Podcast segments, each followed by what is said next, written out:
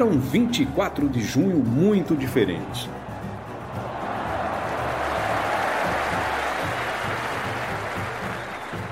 Em 1950, milhares de brasileiros rumavam para assistir a um jogo no gigante Maracanã pela primeira vez.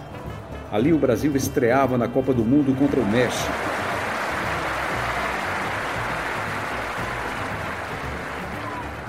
Na verdade, havia desconfiança sobre até onde aquela equipe poderia chegar. Mas aos 32 minutos do primeiro tempo, um certo atacante marcava de cabeça o primeiro gol do estádio e ainda fazia o último para fechar o placar em 4 a 0.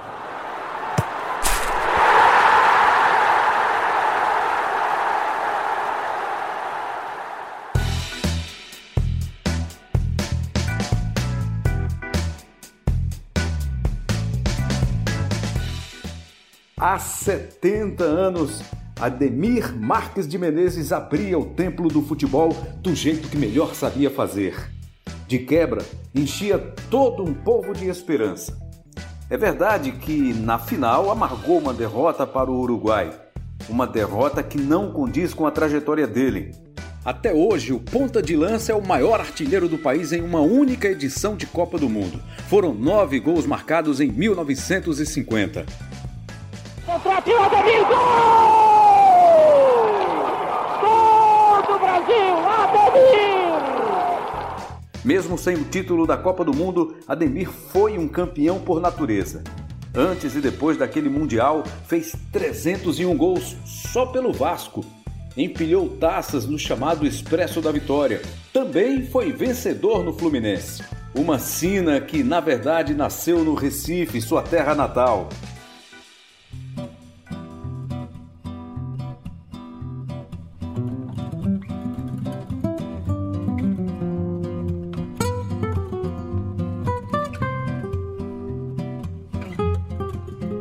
Em 1935, com 12 anos, um menino franzino, de queixo proeminente e bigode ralo impressionava com suas arrancadas e arremates precisos. Ele ainda jogava no campo de areia do Centro Esportivo do Pina, time do bairro do mesmo nome e que era o Reduto de Ademir, na zona sul da capital pernambucana. Dali, Queixada partiu para o esporte e criou uma relação muito próxima com o clube. Foi campeão estadual juvenil como capitão aos 15 anos. Aos 18, levantou o Campeonato Pernambucano Profissional como artilheiro. Ademir ainda disputou provas de atletismo e natação pelo esporte.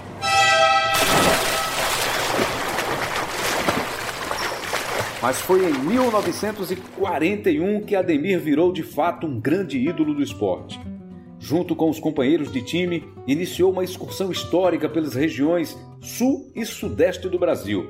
É durante essa viagem que você entenderá melhor por que essa identificação com o esporte é tão grande.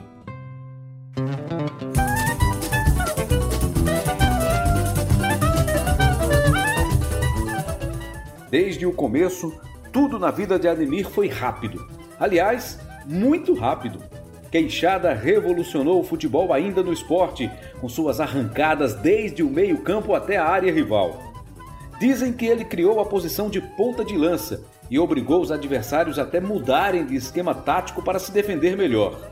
Passando um a um, Ademir costumava também finalizar com precisão com as duas pernas. Tão em moda no vocabulário esportivo da época, veio então do inglês a expressão que caracterizou o seu futebol: o rush era a arrancada de Ademir, como escreveu o jornalista Armando Nogueira na crônica Um Artilheiro no Meu Coração, publicada no jornal o Globo. Quantas vezes amaldiçoei os rushes de Ademir? Ele arrancava do meio-campo, temível, e como um raio entrava pela grande área fulminante. O desfecho da jogada era sempre o mesmo: uma bola no fundo da rede, um goleiro desvalido e o meu coração magoado. A consciência do que fazia em campo vinha atrelada a uma condição de líder. Aos 15 anos, Ademir Menezes foi capitão da equipe juvenil do esporte e conduziu o time pernambucano ao título da categoria em cima do Santa Cruz em 1938. Em uma entrevista ao extinto Diário da Manhã, antes da final, o então jovem jogador mostrou liderança e uma confiança que, segundo a publicação, já dava a impressão de que o esporte sairia vencedor. Diga mesmo que em cada jogador da nossa equipe está um jogador decidido do primeiro ao último minuto da partida. Aos 16 anos e como meia-direita, Ademir Menezes começou a caminhada nos profissionais do esporte. A estreia no time titular foi indigesta. O atacante não conseguiu evitar a goleada de 5 a 1 para o extinto Tramways, time que já havia conquistado um bicampeonato pernambucano invicto. Aquele jogo do dia 29 de junho de 1939 era o último do primeiro turno estadual e o esporte foi a campo com a linha ofensiva do time juvenil. Apesar da derrota elástica, o setor se destacou, segundo a avaliação da imprensa. Se tivesse jogado um futebol limpo, o ataque rubro-negro teria sido aplaudido do começo ao fim pelas lindas jogadas que estava realizando. Ao virar o calendário para 1941, Ademir ganha destaque fora de Pernambuco. É o ano do nascimento do craque. Queixada logo foi o grande comandante do esporte no campeonato pernambucano.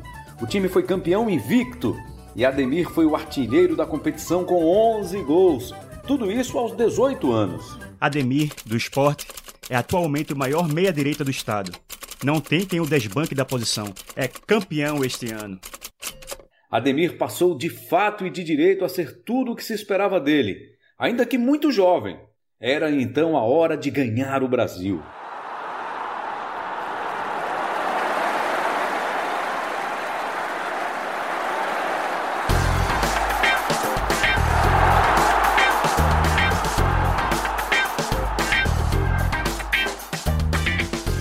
Mas antes de virar estrela nacional, Ademir tinha que fazer o esporte um time respeitado fora das fronteiras pernambucanas. E chegando até aqui nessa história, você já sabe que Ademir cumpre sua missão com velocidade, assistências e gols. O esporte aproveitou que vários jogadores do seu time campeão estadual já estavam no Rio de Janeiro com a seleção pernambucana e foi até a capital fluminense para uma excursão histórica. O pai de Ademir, Antônio Menezes, também fez parte da comitiva como secretário da Embaixada Rubro-Negra. A presença dele foi um ponto-chave para a mudança de rumo na carreira do atleta.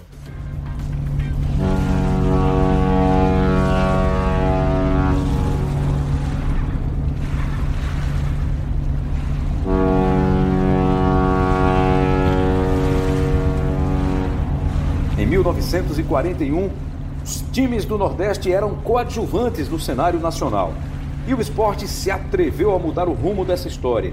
Queria incomodar os grandes e assim o fez, graças em boa parte ao talento de Ademir. O clube rubro-negro passou por Rio de Janeiro, Belo Horizonte, São Paulo, Curitiba, Porto Alegre e voltou à capital fluminense. A longa viagem começou em dezembro de 1941 e só terminou em março de 1942. Nessas andanças, perdeu quatro partidas, empatou duas e ganhou 11. Foram 46 gols marcados.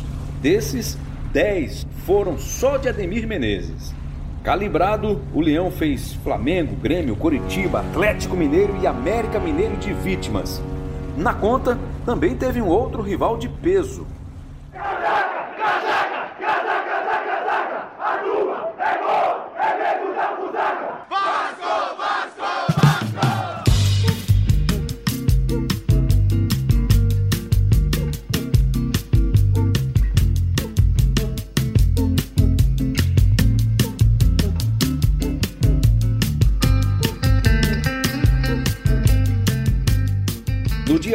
março de 1942, o esporte visitou o Vasco em Caio Martins para a penúltima partida da excursão.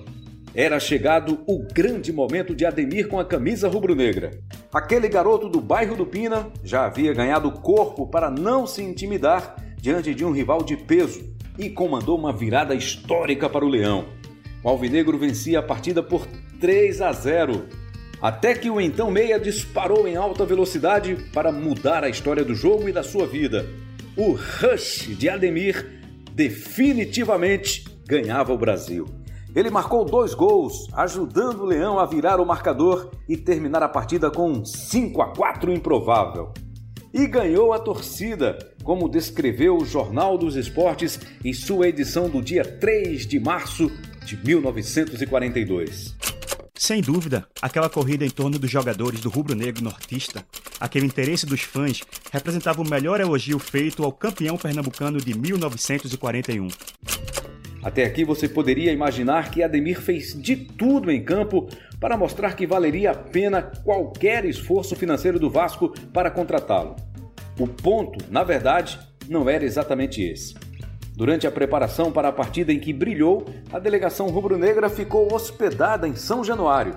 E foi em casa que a direção do Vasco decidiu atacar para fechar com a joia rubro-negra, superando a concorrência forte do Fluminense. Para a negociação ser formalizada antes da partida histórica contra o próprio Vasco, o pai do jogador Antônio Menezes foi figura fundamental. Sabe-se que a intervenção do pai de Ademir, intervenção perfeitamente explicável, admissível e até respeitável, influiu no ingresso do meia-direito pernambucano no Grêmio da Cruz de Malta. De contrato assinado, Ademir ainda treinou com os novos companheiros, mas voltaria ao Recife para fazer um amistoso de despedida pelo Leão, perdido por 2 a 1 para o Santa Cruz. Na sequência, pegou o avião rumo ao Rio de Janeiro, onde entraria para a história mas sempre lembrando do esporte. Clube do meu coração, o Esporte Clube Recife, eu considero assim como a minha namorada. Já em 1957, Ademir retornou à Ilha do Retiro para um último jogo na carreira. Em campo, encarou Bahia na vitória dos rubro-negros de 2 a 1. Não fez gol como de costume, mas se aposentou como começou, em vermelho e preto.